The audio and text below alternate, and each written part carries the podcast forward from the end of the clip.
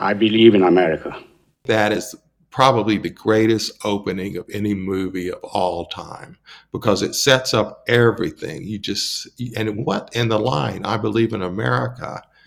America has made my fortune. And I raised my daughter in the American fashion. I gave her freedom, but I taught her never to dishonor her family. I mean, how can you get better than that? That's like the mantra of the whole film. She found a boyfriend, not an Italian. She went to the movies with him. She stayed out late. I didn't protest. Two months ago, he took her for a drive with another boyfriend. They made her drink whiskey, and then they tried to take advantage of her. From that moment, from that first moment, he has you. That's Mark Seal. He's our guest today on The Drunk Projectionist. Mark is the author of a new book about one of the best American films ever, The Godfather from 1972. The title of Mark's book, Leave the Gun, Take the Cannoli, the epic story of the making of The Godfather. Seal is a special correspondent at Vanity Fair. He's written about the making of Pulp Fiction and other classic films. Paramount Pictures financed The Godfather. At the time, Robert Evans was in charge of Paramount, which was teetering on the edge of bankruptcy. Evans later wrote the book The Kid Stays in the Picture, which was his entertaining account of the movie business. In this episode, you'll hear Mark Seal and I talk about Evans, his relationship with director Francis Ford Coppola, Marlon Brando, Diane Keaton, Al Pacino, and so much more. By the way, I occasionally say Coppola instead of Coppola, but what are you going to do? Stay tuned. This is The Drunk Projectionist. Today, The Godfather.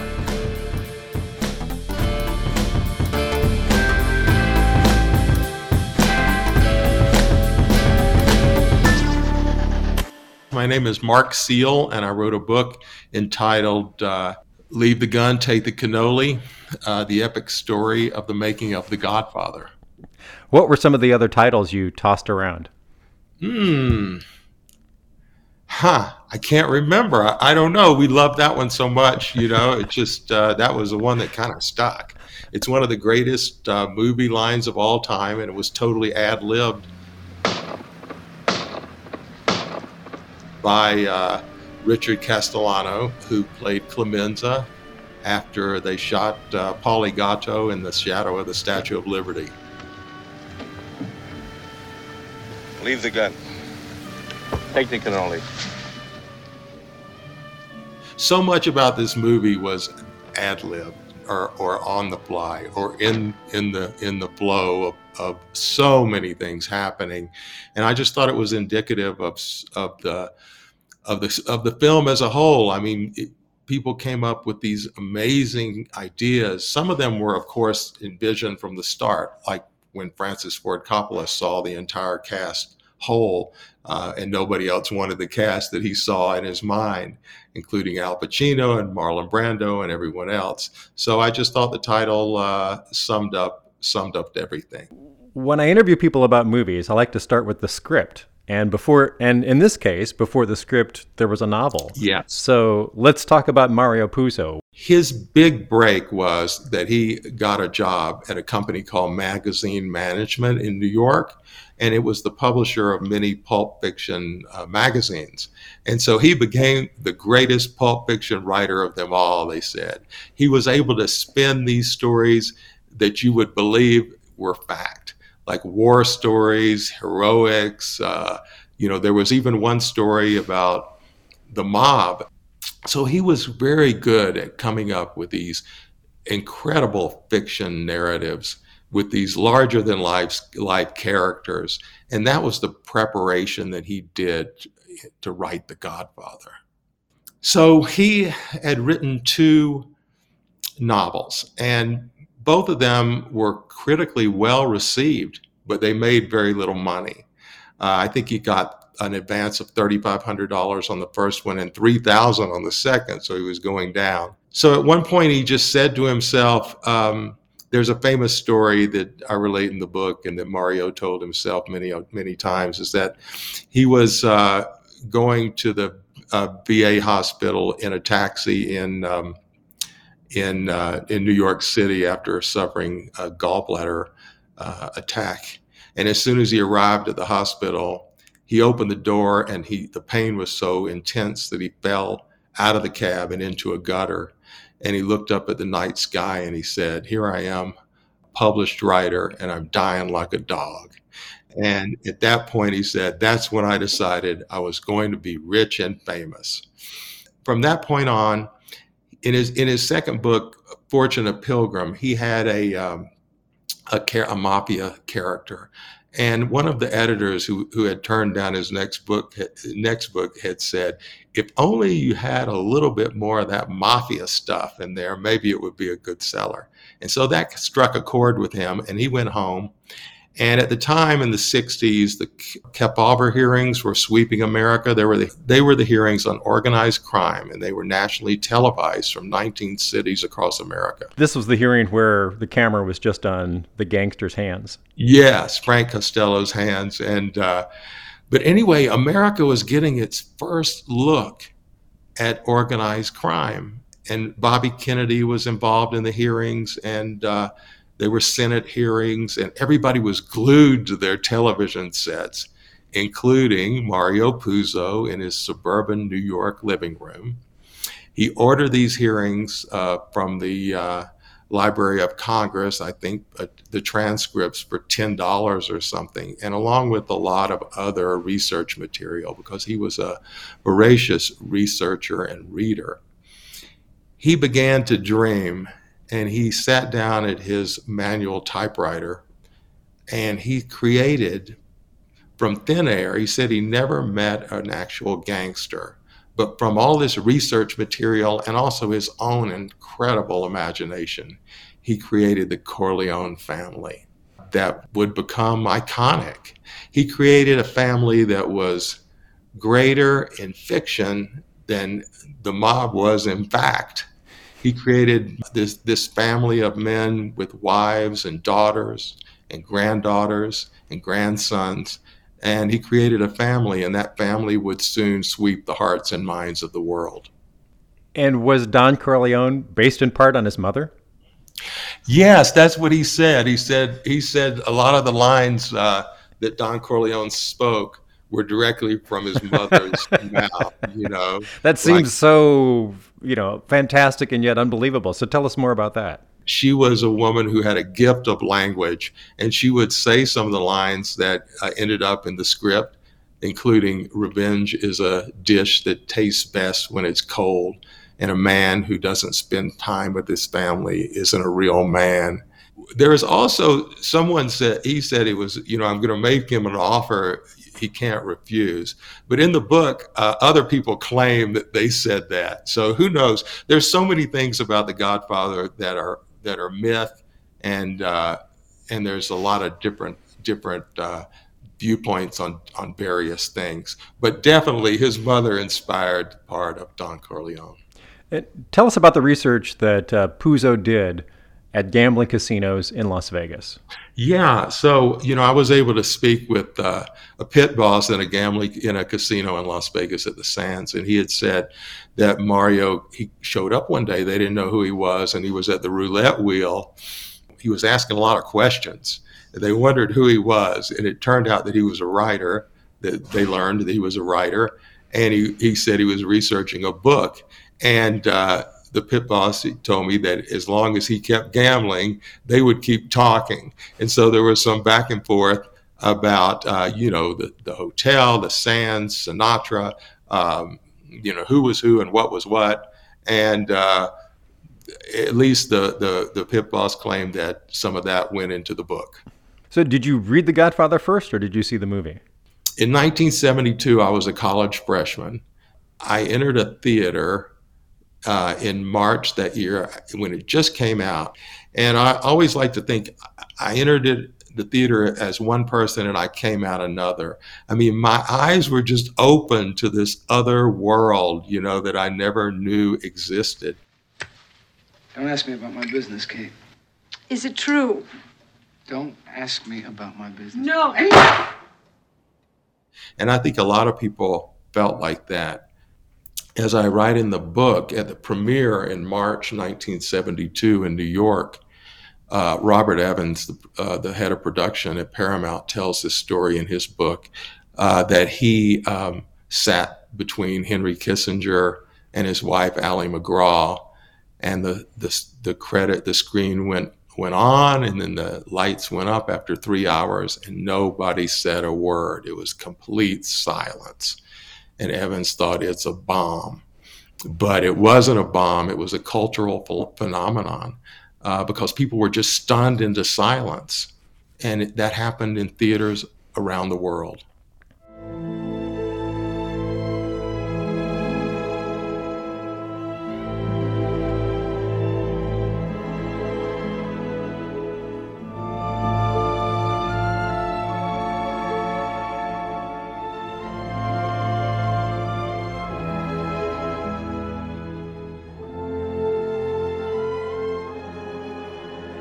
And as I was reading your book, it occurred to me that just about everybody involved in the making of The Godfather was broke. I mean, Francis Ford Coppola yeah. was living in a tiny apartment with his family.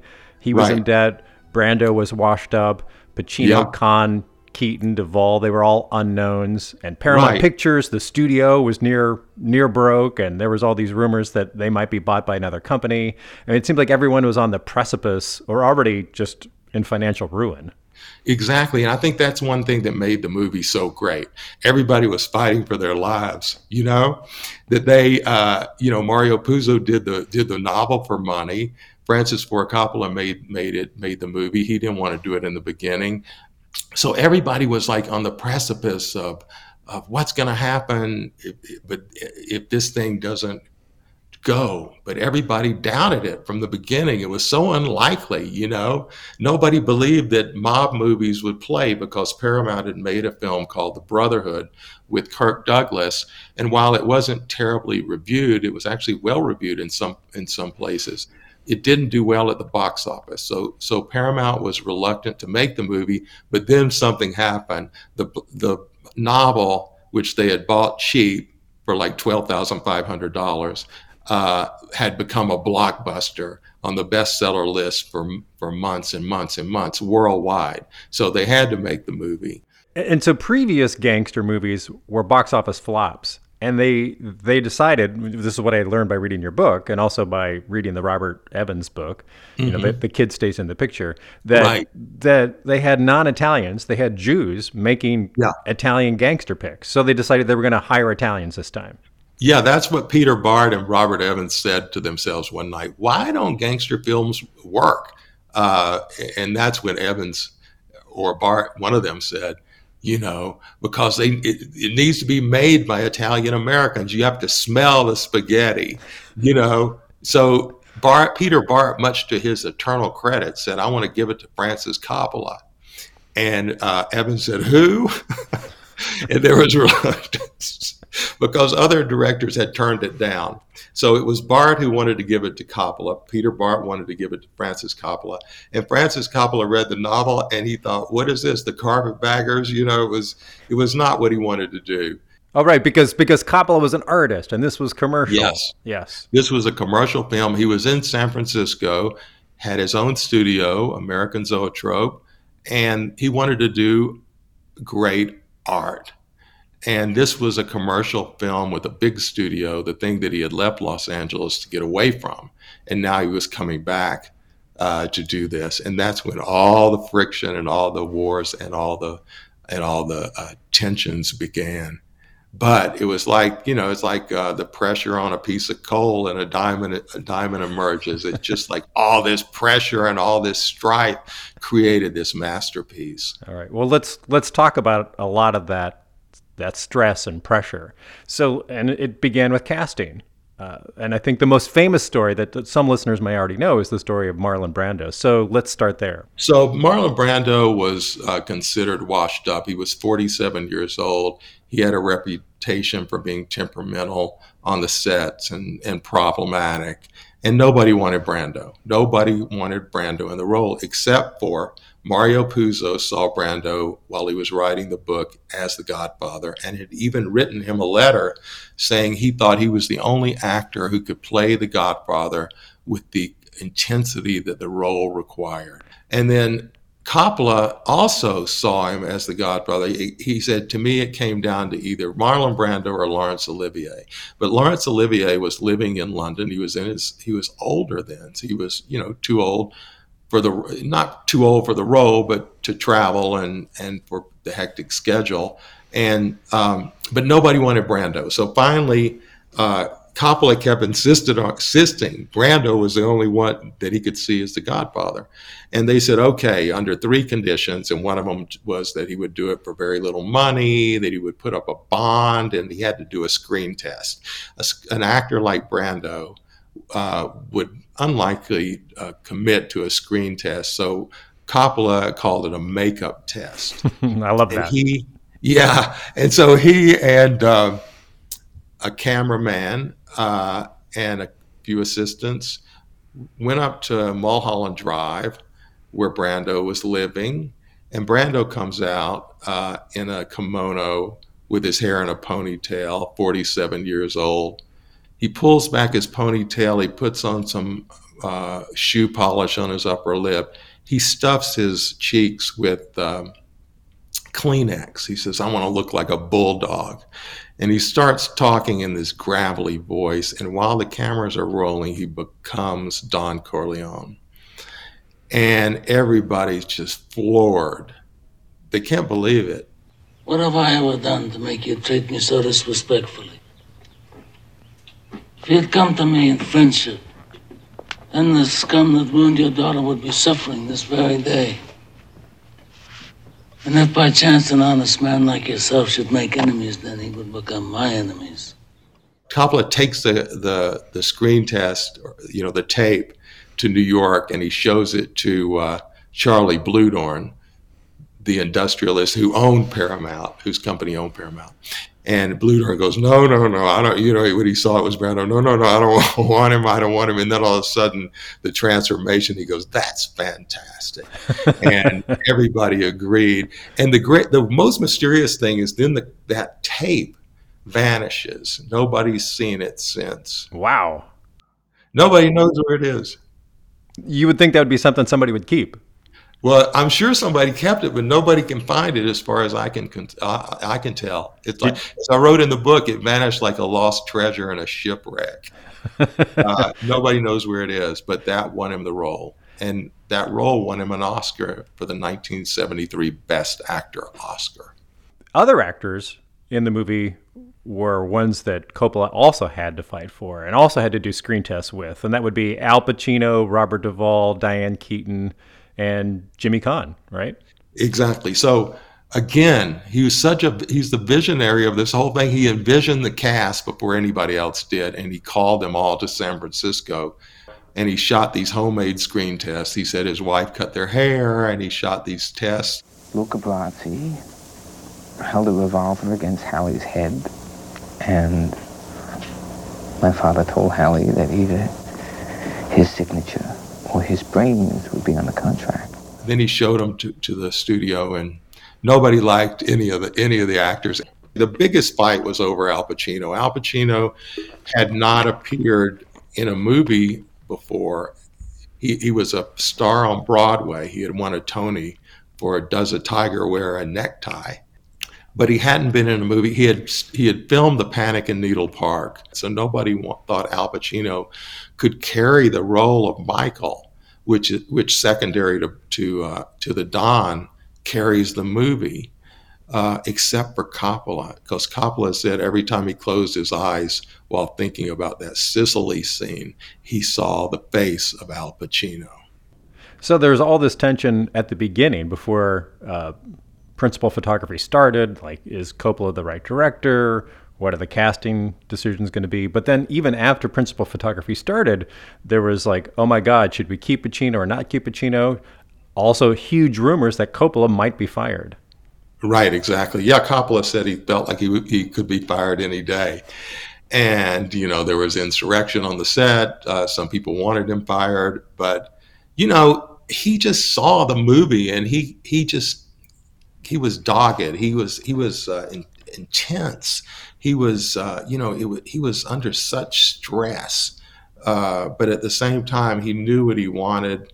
He he had written uh, the script with Mario Puzo. He had written it relying on Puzo's novel as his guidepost, and and everything in the movie is almost you know straight out of the novel. But um, he had learned he knew how to ratchet everything up to the hilt and um, so he just you know he was the kind of the hero of the whole thing and he, without coppola you know you wouldn't have the movie you have today who knows what you would have let's talk about robert evans versus francis ford coppola and and yeah. which one is closer to the truth because Robert Evans wrote this this terrific book. The kid stays in the picture. Right. Most movie buffs have read it. It reads terrifically, and of course, she's the hero in pretty much the whole book. Right each individual has their has their own take on on everything, and uh, both are very compelling.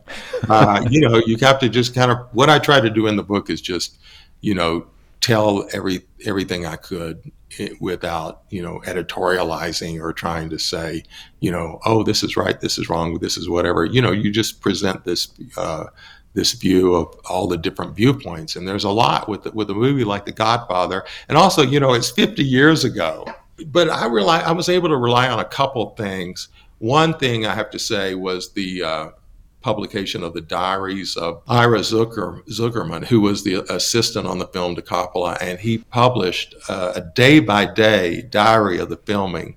And he's uh, no longer with us. He passed away a while back. But that diary, uh, it's called the Godfather Journal, is astounding in the minute by minute, day by day detail of the actual filming. Let's talk about the horse's head and blood. this, I, you know, in writing my, my book about Fargo, um, there was the wood chipper scene near the end of the movie. Uh, and Joel told uh, the prop guy, the special effects guy, he said, "I want blood everywhere. Like the whole snow needs to be covered with blood." And you know, and there was like a lot of talk about like getting the right amount of blood to come out of the chipper, and I, all those thoughts went through my head as I was reading your book about how vivid the horse's head needs to be, what kind of horse's head it would be, and how the blood would look. There was there were some difficulties in finding a horse's head. Coppola insisted on a real racehorse's head because that was what Khartoum was. Right. It just and, can't be a uh, mare.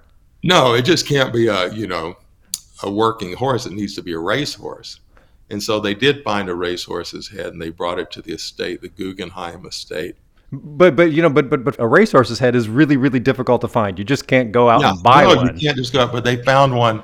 A, a, racehorse apparently had just been put down the day before, and they were lucky enough to find a racehorse's head at a dog food factory.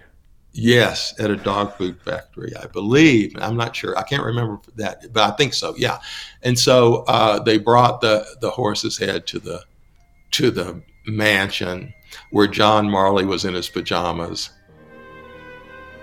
and they said not enough blood. They keep pouring more blood on, and John Marley, to his credit, was just like in bed all day with all that blood in that horse's head. And uh, they shot this scene, and at the end, as I write in the book, someone said, uh, "Do you want to keep those pajamas as a souvenir?" And he goes, "I'll tell you what you can do with those pajamas." You know, they were the windows were closed, so it was hot you know, and he had been in bed for hours upon hours. With an with actual horse's head. With an actual horse's head, and what a scene it was, right?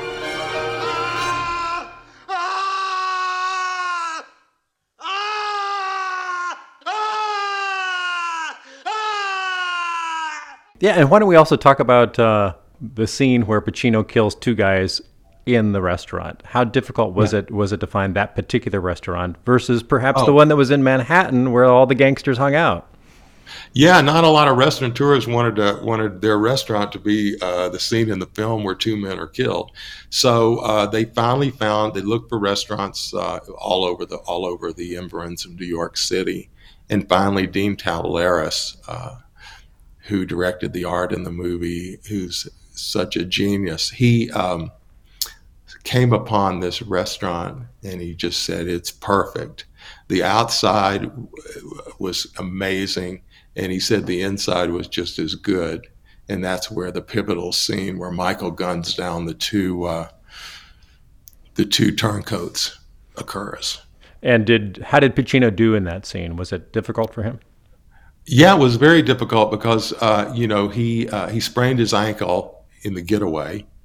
Uh, after doing the shooting, he ran out, but nobody had told him. He said, uh, you know, what to do to jump on the car or whatever. So this was according to uh, Ira Zuckerman's uh, journal, and so he sprained his ankle was and was out for a few days. That's why he had that cane that Sonny uses in the uh, scene that before that where he says the line "Bada Bing," you know, he had a cane, and that was Pacino's real cane.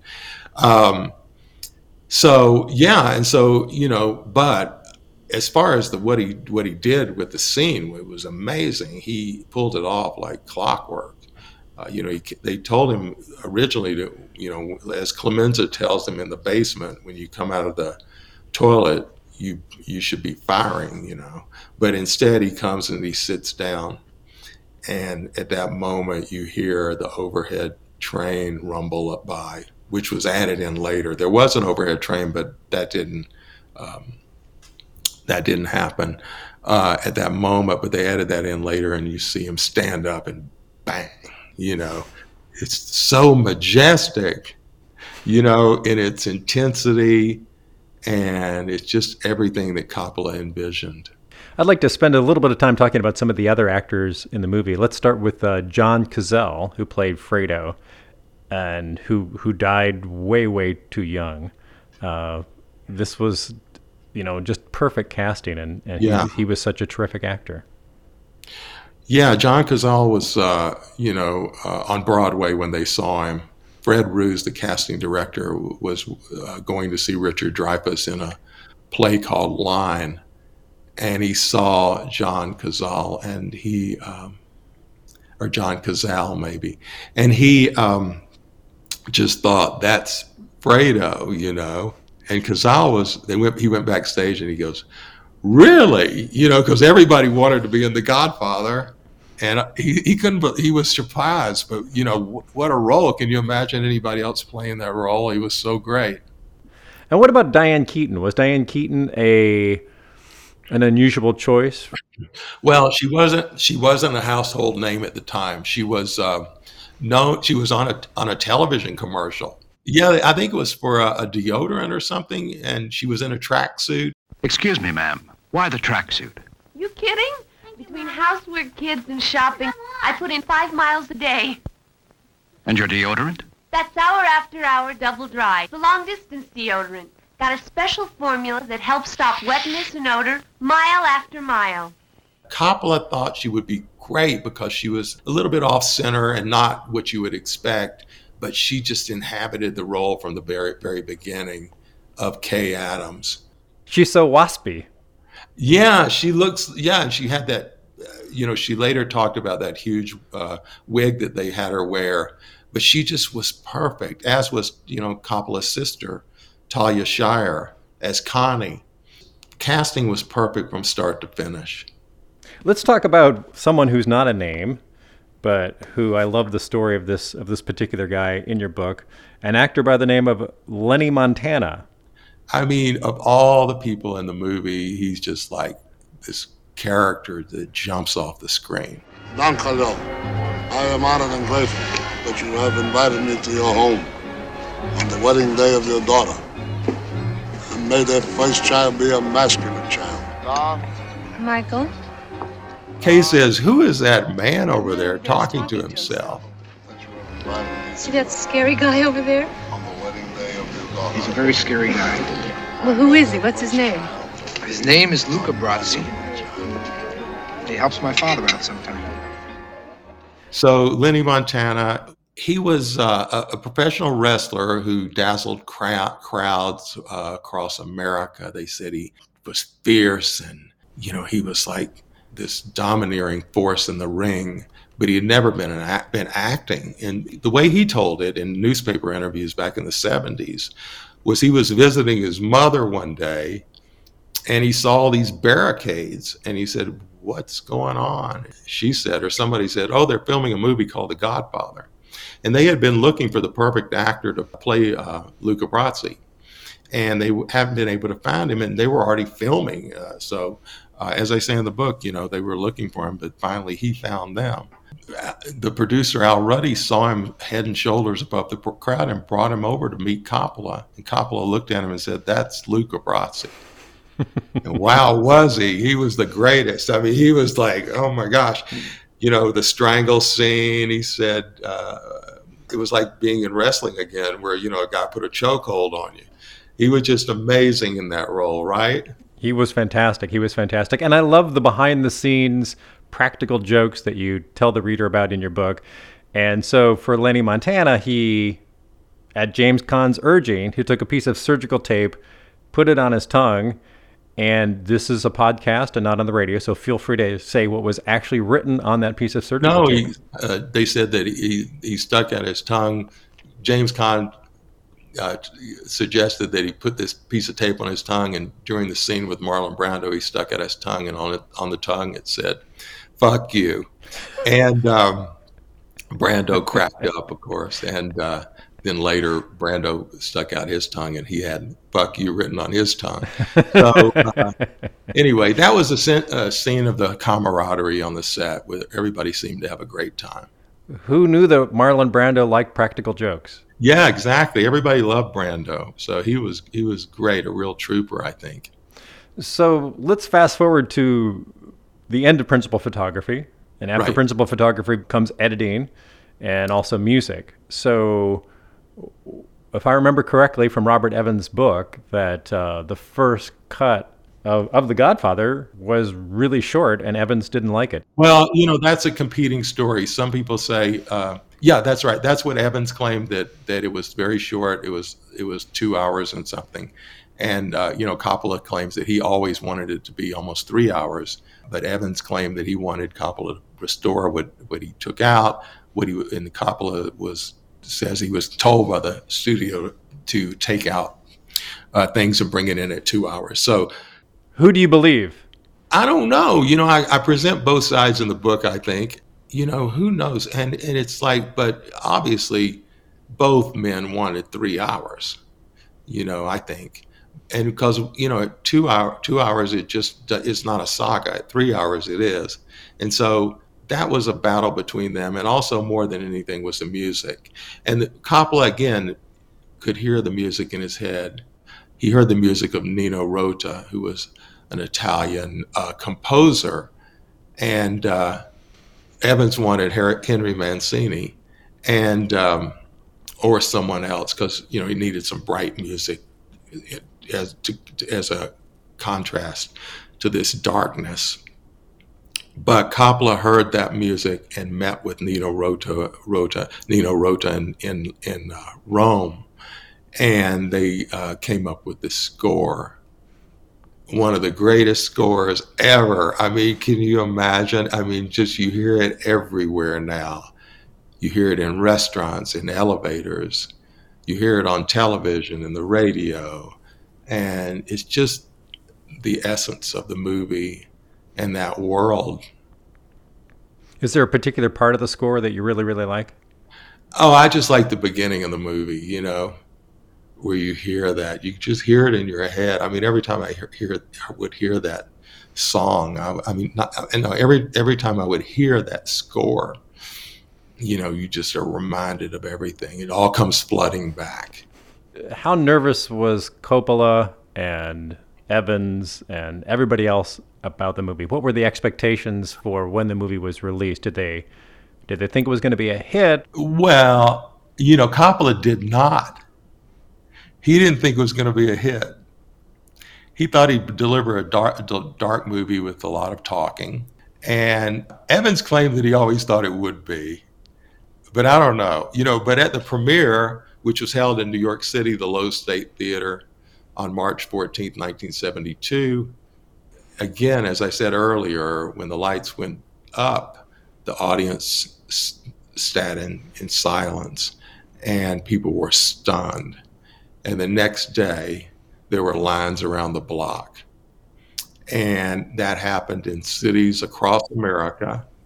There was an article in the LA Times where they talked about um, what to do while you're waiting in line for The Godfather. You know, really? born, babies are being born. You can do your Christmas shopping. you may meet the, uh, you know, your soulmate. Uh, you know, around the world, this happened. People were transfixed. This was 1972, and uh, people were just like lined up. They were showing it continuously. Yeah, it was around the clock, even at, up to like after midnight, I think. So, you know, it was a phenomenon. It was a rocket ship. It, it saved the, studio, made it one of the most uh, uh, successful studios in the world. It invented a new generation of movie stars.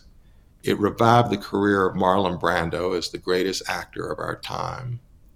And it, it marked the debut of one of the greatest directors in the world, Francis Ford Coppola. And so, you know, it was a breakthrough on so many levels. And today, I have to say, every time I watch it, uh, it feels brand new. It feels fresh and it feels, it tells the story so well and it fascinates you all over again, just like it did the first time. Are you a fan of The Sopranos? Sure, yeah, I love The Sopranos. I love I love all everything in this genre. I'm a huge fan, you know, but it all comes back to me uh, to that first yeah. one, the yeah. first Godfather. I love how in The Sopranos, um, the characters refer to this movie as GF1. Yes, exactly. all right, well, thank you, and best of luck with you with you know selling lots of books. I hope. Thank you so much. You know how it is. I really appreciate your time and help and your expertise. Absolutely, Mark. Good to, good to meet you. Same here. Thank you. Again, that's Mark Seal. The name of the book Leave the Gun, Take the Cannoli The Epic Story of the Making of The Godfather. There's more about the book on our website, thedrunkprojectionist.com. That's thedrunkprojectionist.com.